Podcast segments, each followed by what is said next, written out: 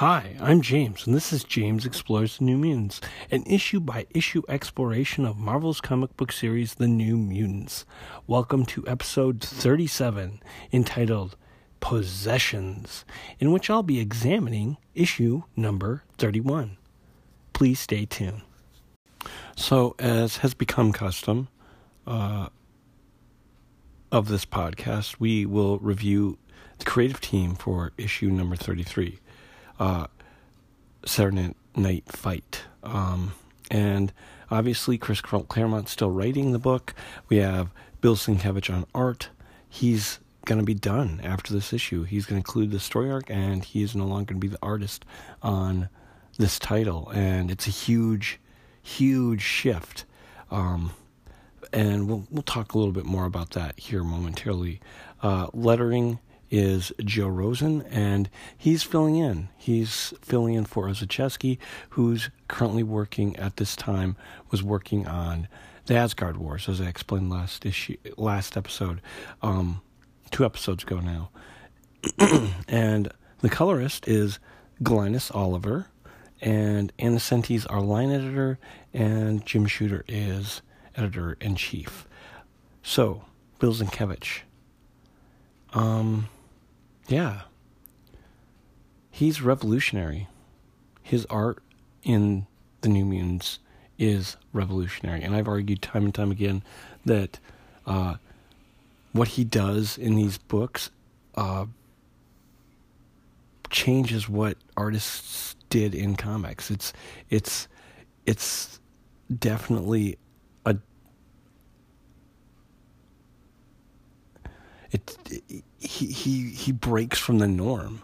He is exploring something new and doing something different. He is not part of what has been seen in comics prior to this. Um, his style is very different from the Marvel house style of the time, of the X Men house style of that time. And whether you like it or not, I think it's interesting that you know, it's it's a big deal. I, I find it to be absolutely stunning. I love his work um, for so many reasons. Uh, I really like how it conveys emotion. I think it's really great at conveying um, emotion and uh, the tension. And he's a competent artist. He's capable of so many things. But here, he just got to really push the boundaries of what comics could, what you know, this medium could could express through art. And, you know, I think he did a fantastic job. It's it's sad to see him go, but um, I will say this: as I've reviewed his run, his, in my opinion, he has highlights throughout all of his run. There's stuff that I'm just blown away by, panels, pages, layouts, um, stuff that I'm just like, absolutely awestruck by. But I think for me, the story that is really his defining defining piece for New Mutants is the Demon Bear saga, and it's obvious, you know, to me why it's such a classic. Um, it is the best, best, best story arc in the early New Mutants, possibly the best story arc in New Mutants. Um, for a reason, you know, and uh, nothing else, in my opinion, really comes close to that. And there's lots of reasons uh, that could be, uh, I think, the case. I, I I love the Legion story, you know, that Legion arc. I find that very pleasing. I also like this Gladiator arc. I, I think that some of my issues with it, my my problems with it, uh, probably stem from or my my preference for let's say that let's my preference for the Demon Bear saga is that that it's the whole team's involved in that arc. It centers on Dani, one of my favorite characters, you know, and uh, these other arcs, you know, they split the team up, and one does center on Dani, and that's that's you know I, enjoyable for me. Uh, but the team is a, a, you know, it's split up, it's shrunk. Um, which which there's a good thing about that. We get to explore dynamics of characters that we might not otherwise um, get to see how characters relate to one another and other characters get to take more of a central role that they may not have, have had the opportunity other otherwise.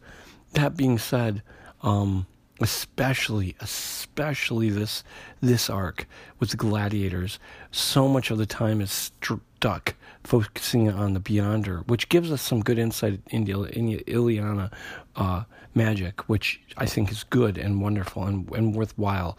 But we do see a lot of time focused on Kitty Pryde, and Kitty Pryde's fantastic. I, I love her character, and I love her character development in especially this issue. But she's not a new mutant, and she kind of steals the show in some ways. You know, and I'm not, eh, you know, I don't know where I feel, how I feel exactly about that. You know, if if if it's problematic for if it's problematic for the focus of a this book to be stuck on on cloak and dagger then I, I, think it's just as problematic for it to be stuck on kitty pryde and, and possibly rachel summers and dazzler who are not new mutants. Now this is going to help bring dazzler to the x-men and it's going to tie her story to them more directly and that's a good thing. Um, and so in terms of the overall X Men area of Marvel, the X Men pit of Marvel, however you want to phrase that. Like it, it does some significant things. It brings some teams together. It brings some characters in to play that may not have been in in play, but uh, you know what this does for New Mutants uh, characters. Um, it would have been nice to have it be more focused solely focused on the New Mutants characters. I'll say that. Um, but otherwise, the art's fantastic. Um, but it's it's just something where I'm not continually baffled and blown away, and it and it may be too that the Demon Bear saga it hits after a fairly house style run. We have McLeod and then Buscema, and then it's Sienkiewicz in his style is so such a drastic change from what we had seen previously, and then it becomes the norm. And so by the time he gets to the end of his run, it's it's pretty much expected. And so he may have to push further and harder and have more, you know, push at the boundaries more to be more, uh, you know, shocking. And it's not always necessary to tell a story to do, you know, to to make it shocking. Um, so maybe it's just that I've become used to seeing it. Um, that being said, we're going to see Leialoha step in, and he's going to kind of mirror uh, Sienkiewicz's style. It's not exactly the same, but uh, there's some some definitely uh, some comparisons. He he's more abstract, I think, which fits the title. Honestly, when you're when you're dealing with characters, uh, teenage characters who you know teenage characters who are are dealing with change and emotion and puberty and like you know emotional upheaval and social development and you know I think abstract kind of helps convey some of the stuff that maybe isn't isn't going to be written out. Anyways, it's going to be sad to see him go. It is a sad thing, but we will push forward and there's brilliant stuff to come. So, please, please stay tuned to that. Um, like I said, it's the New Mutants versus the Gladiators here. And maybe before we go any farther, I might as well talk about my the birth of my daughter. Uh, this is a little out of place, but it probably needs to be talked about. Uh, yeah, she she came into the world at eight fifty five uh, Wednesday morning, and it's it's Monday the following week, and I'm recording this episode. She's sitting in the bassinet in front of me, uh, sleeping, and we're just going to give this a go. Uh, I, I want to keep doing the podcast, and I'm going to do my best to continue. Um, but she's wonderful. She's absolutely wonderful. like I said, she came into five into the world at 8:55 in the morning. We'd been up all night, pretty much, got a few hours of sleep. Uh, it's been a whirlwind since then. She is roughly just about she's seven pounds now. Her, her weight's beginning to to uh, stabilize. She's about seven pounds, about 20 inches long. She is perfect and wonderful, and I love her so much. And it's been so, so baby focused right lately, obvious for obvious reasons. Uh, but yeah, we're gonna keep going on this podcast because I really enjoy it. Uh, so let's let's dive into this. Um, our first splash page, we see Amara and Roberto. They're they're fighting this massive hulking nightmare, this massive monster, uh, this behemoth, and uh, it, it, reminds me, has been pointed out to me that that it look that m- what it reminds me of is the the Rancor from Star Wars, and you know, it's maybe it's just the way it's presented here. I don't know, but it just that's what it reminds me of, uh, and that's thanks to Matthew Birdsey uh, from Twitter. He he pointed that out to me. He corrected that for me. Uh, but yeah, that's what this big, huge, monstrous being reminds me of. Now, Alison Blair is performing on the center stage, and she's singing and transforming all this music into and noise into just beautiful, amazing light. Obviously, that is her power, and that's what she's doing on center stage. It is drawing the eye. It's captivating. It's it's helping to whip this crowd into um, a fervor. And in the the private box um, at the edge of the stadium, at the edge of the the gladiatorial arena sits in un, that unknown figure that in this the master of the games this this being that is just enjoying and cheering on this violence and death um, she, she, she, it, this, this being, I think we know now it's a she, um, and most of us probably know who it is. She is cheering it on. She is the villain. She's villain splaining in this scene. Uh, we and and telling us about what this beast, this this massive nightmare, giant beast monster creature thing is, and she tells us a robot locked within is Kitty Pryde, Roberto and Amara, um, you know, are fighting her. Uh, this this beast, this creature, they're prepared to do battle with it, and they don't know Kitty is in it, or and Kitty is unable to to she's possessed. She's she's phased in this this giant robot thing, and and possessed. She's uh, under the influence of something, and is prepared to destroy um, destroy Roberto and Amara. And the villain, this villainous monster, this villainous, you know, figure, this this woman uh, is beginning to toy with the idea that whoever comes out victorious, whether it's Roberto and Amara or Kitty Pryde, she'll have Dazzler kill them uh, for her own amusement. And we also find out that the audience has paid so much money to come and watch this violence and is just enthralled with it. She's and they're they're they're you know obviously very wealthy, wealthy, well-to-do Los Angelites. Um, they've been photographed coming into the stadium, so she'll use that to blackmail them. So she is an absolute greedy monster. Um, now, Roberto hears during her it's his battle with with this giant monster uh, hears a voice in his head and he thinks he recognizes it. Um, it but this also distracts him and he gets punched and he's uh, or he punches sorry and his fist sinks into the robot um, and it swats Roberto away, knocking him, you know, head over heels. Magma then quickly opens a fissure below it, below this creature. Magma, uh, Amara is able to turn her body into uh, molten la- living lava, essentially, and she opens this fissure below, and this giant, massive creature hovers, floats in midair. Amara wants to use her flame, but Roberto recognizes those powers. He recognizes that there's a person who can phase, and when they're phased, they can they can float on air. And he realizes it's Kitty.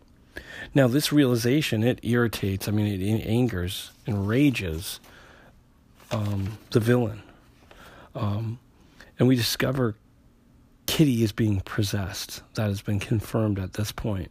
Um, and the villain says, "Totally under my control. She will, st- and she still resists." Charles Xavier wrought his soul, taught her well. Now, the villain really begins to strain, trying to really force the robot uh, to kill, you know, to really continue its attack. And it reaches out and grabs grabs Roberto in his sunspot form and begins crushing him, lifting him up in the air. And it, this robot, this creature thing, pulls back a fist, ready to just pulverize him, just crush him into nothing. And it, the creature stops, hesitates. And in this moment, Magma also is unsure of what to do. She's heard Sunspot and doesn't want to hurt Sunspot, and doesn't want Sunspot to be hurt, but also doesn't want to hurt her team, her friend Kitty. So she's stuck. Now, like I said, the creature is hesitating, and the villain yells, you know, for it to kill, to kill him. And like, just kill him. And the crowd, uh, Dazzler's calling for blood, and the crowd is enraged and just like in bloodlust. And from the creature, a strange uh, arm reaches through, and a really strange, struggling voice says, Not today, Blondie. Um, Kitty fights and forces herself free, like just phases from the robot. She tells Roberto to get back as the robot crashes to the ground before them. And this enrages the crowd. You know, they're not happy. They, they're here for blood. They want something, you know, more. They want violence. And this isn't it. Kitty and the New Mutants that are here, Amara and Bobby, they're trying to regroup. And this is when Dazzler launches her attack. She fires a blast at uh, from behind Amara, or knocking Amara back. Um, and now she is involved, and the New Mutants aren't really sure uh, what's going on. But uh, uh, Amara is isn't doesn't hesitate to to to return uh, to blast a lava blast at Dazzler. In return, she's ready to do battle. Now, Kitty, she does realize that Dazzler had just like she had been was was possessed, um, and well, Roberto and Amara are beginning to react to Dazzler. Kitty has is is going to make her move to try to interrupt this possession. And she goes to that big creature. She pulls off this metal spike and she throws it. She figures that this villain, well, it has the ability to telepathically possess people. Um, it, it's not going to be able to affect a physical assault. And so, if she can stun, if she can interrupt its possession through a surprise attack, then that that hopefully will sever uh, her her control of Dazzler. And so she throws this giant spike that she removes from that massive robotic creature that she had been entombed in, and sure enough, it's flying right at uh, the villain. Now, she throughout this, Kitty is calling this villain Fatso, and oftentimes in media, uh, how do I rephrase this? Let's say, how, oftentimes in comics and probably in movies and and all sorts of uh, television, whatever, bad bad guys are fat. You know, um, like here we have the villain is fat, and for most of us, I think we know who she is. Um, she is overweight. um, extremely overweight. Jabba the Hutt was overweight. Um, you know, it just Boss Hog. I mean, we there's a list that is just you know massive, um, and you know connotations of weight and especially when you're dealing with women as being bad or good or uh, it, it's problematic and certainly weight has nothing to do with whether someone is a good person or a bad person. And um, the way it's handled here is, is fairly problematic. Like if you aren't a certain shape uh, then then there's something wrong with you. Um, and if you're not a certain uh, body type, there's something wrong with you. And and and we're not even into the 90s, the era where all women are supermodels with large breasts and big butts. You know, like we haven't even entered that era, and we we are having a point where there's where there's a fat female protagonist or a villain, and and that is one of the reasons that she is mocked. You know, and it's it's just problematic. Uh, it's not a very good message to send women, uh, in my opinion, and it's something people should be aware of and be careful with because uh, it is problematic. You know, um, eating disorders are a real thing, and you know it's not something that should be encouraged. I don't think in any sort of media. That's just my personal opinion, um, and I and I'll stand by that. Now that being said uh, at this moment as you know the villain is you know has a spike flying at, at its head. She it's you know she screams lets out a scream and in the next panel there's a kaboom! And here comes uh, Sam with with in tow are Rachel and Illyana he's carrying them both. Um, so this kaboom I assume is him breaking the sound barrier. So in fact he does have a have a sound um, he does create sound. Now, Dazzler has not been freed from possession. And in fact, here we get something we haven't seen in a very long time. Around Dazzler's head in this image, we have a pink hue, and there's a line, and then there's the pink hue around our villain's head. And Dazzler's still possessed, and she blasts, zaps uh, Kitty in the back, and Illyana is having none of this, and she summons a demon and has Dazzler pulled into limbo. Uh, at this moment, in storms all of the gladiators, led by Ivanich. Ivanich is a friend of Dazzler's, and she wants blood.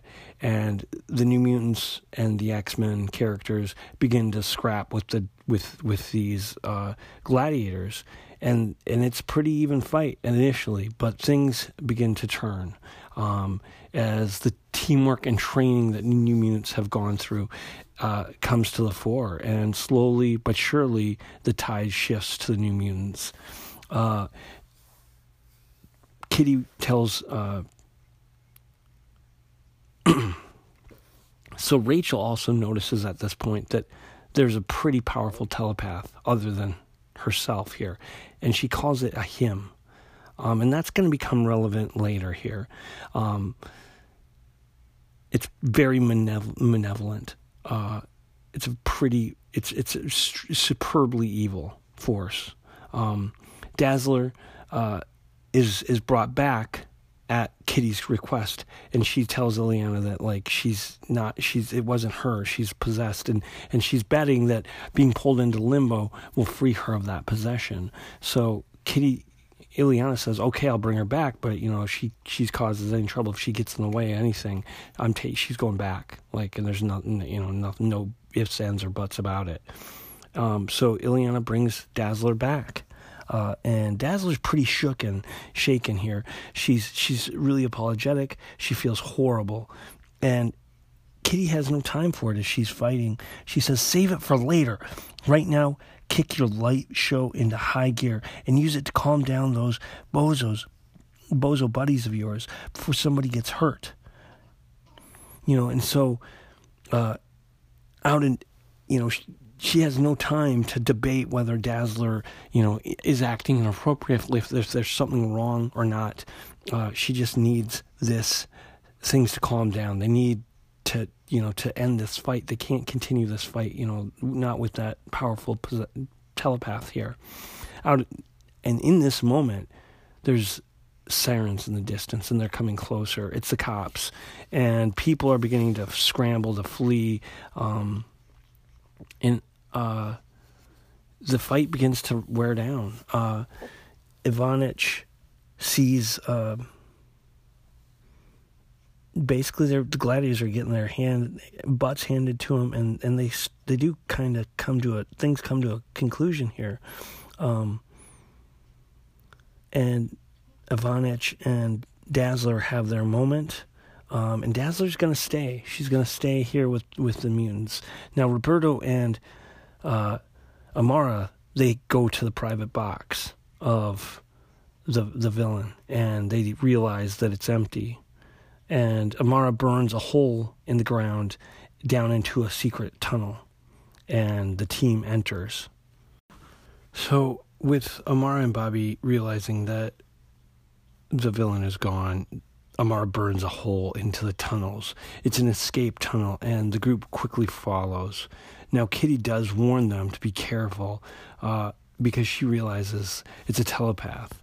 And quickly, Roberto's possessed, and he punches Sam and Rachel. She tries to intervene with her through a, with with a telepathic straitjacket to kind of restrain re, restrain Roberto, and that allows her to be possessed.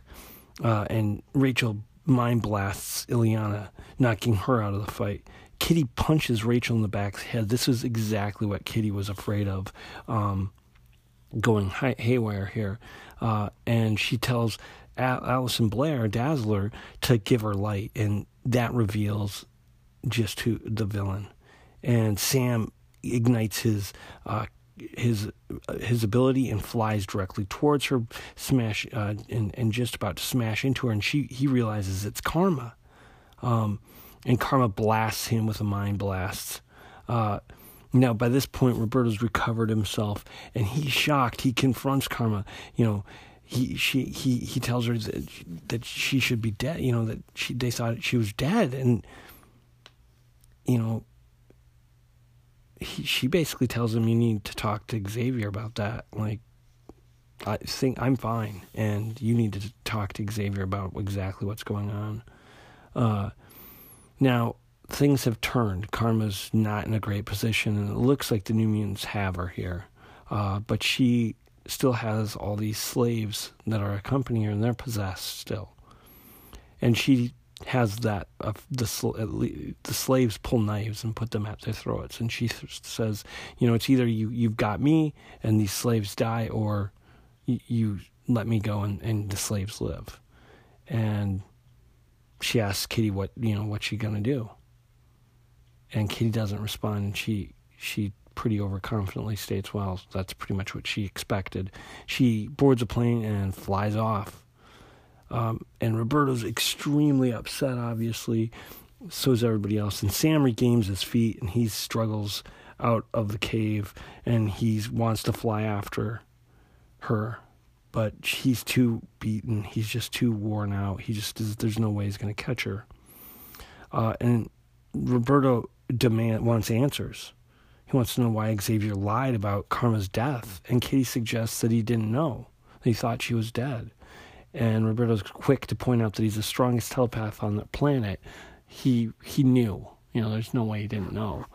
And Kitty says, "Well, maybe it's to protect you."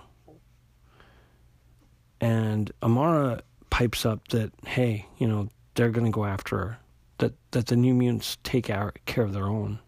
And Kitty says, well, I think you should just, you know, leave this to the X Men. And Sam's quick to point out that after the last, after the beginning of the Secret Wars, the last we knew, they didn't know even if the X Men were still alive they knew the power of the Beyonder, and you know who knows, the X Men might not even be alive anymore. And Sam's not willing to trust Magneto anymore. He's just not ready to do that. So his only real option is to to go, you know, it's for the New Mutants to go after Karma to try to figure this out. And Kitty's not sure that this is a great idea, but she'll cover with the X Men. She'll cover for them, uh, and that she's also uh, told tells them, hey, you know, if you need anything, don't hesitate to call for help. And Sam tells her, you know, they'll be the first to know. And Roberto asks if they have a chance, and Sam tells him, beats me, Bobby. But Shane was the first New Mutant, our teammate and our friend. Whatever it's cost, we got to try. And that's how this issue concludes. That's that's the end of of the Sienkiewicz run on the New Mutants. Uh, the end of the Gladiator arc, and we realize that Karma is in fact alive, and is now the main uh, antagonist of the next arc. And the New Mutants are going to try to figure out exactly what they need to do to save her. Um, now we have some character sheets here. We have some uh, an empath sheet um, with uh, Charles Xavier's file, and then Cat's Eyes got another a sheet here as well. Um, I'm not going to spend any great detail on them. Uh, I am pressed for time to get this issue concluded. Uh, it's been pretty hairy this last couple weeks uh, with the new baby, but hopefully I can maintain uh, my recording schedule because this is a lot of fun. And I think as I get used to having a kid around, it'll get easier and easier to record. Um, this this issue I know was rushed through, um, but uh, you know um, I'm going to continue to try to to uh, to record um, these episodes and get them up because uh, I know consistency is super important to podcasting, and like I said, it's something I really enjoy. And just because I have a kid, I shouldn't stop doing what I enjoy. so, next week we will dive into issue number 32 and uh, see what happens with the New Mutants and Karma. So, yeah, until then, keep reading those comics. So, this issue for it being the concluding, like, story um, in terms of the Sienkiewicz run on New Mutants, it just seems, to me, in my personal opinion, it just seems like kind of a whimper um, in terms of like the boundaries that he's pushed, especially when you can compare any of the stuff that he and Claremont did to what they did with the Demon Bear saga. Now, it's also, I think, true that like it's you're spoiled by it. Um, at least I feel though I have been spoiled by Sienkiewicz, and now like the stuff that he's doing, you know, it's it's not that it's not brilliant because it is, and it's and it's pushing boundaries, but like it was jarring when you when I first looked at uh, the Demon Bear saga compared to like Sal Buscema's art. Um, so you know, it's it's sad to see him leave. Um, I would have liked to see him continue his work on the New Mutants and see what what else he could have done, you know. But that being said, we're we're gonna move on to like Leialoha and Leialoha, and he's an extremely talented artist in his own right. So that's gonna be exciting to see um, going forward. Um, uh, I I think it's also worth uh, pointing out um, Rachel when she uh, realizes there's a presence, a telepathic presence, uh, a powerful telepathic presence, a malevolent, an evil. I can't say the word right now. Um, malevolent telepathic presence around. Um, I, I, suspect she's she's referring to the Shadow King, and and and uh, we we know that the Shadow King had been uh, had been troubling the New Mutants way back in issue six. So this is a story arc, a story thread that has is finally being picked up almost, you know, twenty five issues later. So, you know, way to go Claremont. Uh, so yeah, it's it's a it's exciting. I like Karma. She's a great character. Um, it's good to see her back. I don't like, as I've already stated, you know, what happened in terms of her weight gain, and that that is like part of her, you know, being evil. Uh, I also forgot to mention in this issue that uh, during uh, Karma's escape, her uncle uh, is arrested. He's the kingpin uh, in San Francisco. You know, this cr- crime lord, um, extremely powerful, influential crime lord, and he's arrested uh, in this issue. So. Um, yeah, things are really in flux right now. We've got the Secret Wars going on. Professor Xavier's not in good shape. The X Men, uh, who knows what's happening to them? At least in terms of, you know, what are the New Mutants aware of? Uh, Xavier and a few of the other members of the New Mutants are not back yet, and uh, we've got part of the group here in California, and uh, Rachel and Kitty and Dazzler are going to be going back to to the X Men. So it's right now, it's as as the roster stands, it's it's Illyana, um, Roberto Amara, and Sam. Those are the New Mutants, and they're the ones that are going to continue on to try to figure out what's what's happened to Karma. Uh, so yeah, next week, like I said, we will dive into issue 31, uh, 32, and uh, we will see what happens with Karma. So yeah, should be fun. James Explores the New Mutants is, as always, recorded in Iowa City, Iowa, and is produced by myself using the Anchor app. New episodes are published every Wednesday and can be found wherever podcasts are available. You can reach the podcast on Twitter at Explore New Mutant, via email at explorethenewmutants at gmail.com. Visual companions to the episodes are available on Facebook and Instagram by searching James Explores the New Mutants. Another cool way to reach the podcast is via Anchor Messenger service. It's a great way for you, the listeners, to become involved with the podcast. It allows you to record minute long seg- questions, comments that I can then place directly into the episodes. So I highly encourage it. It's really, really cool, and I like using it. So please reach out. I'd love to hear from you. Um, anyways, like I said, next week we dive into the conclusion, episode 31, The New Mutants, Saturday Night Fight. Until then, keep reading those comics.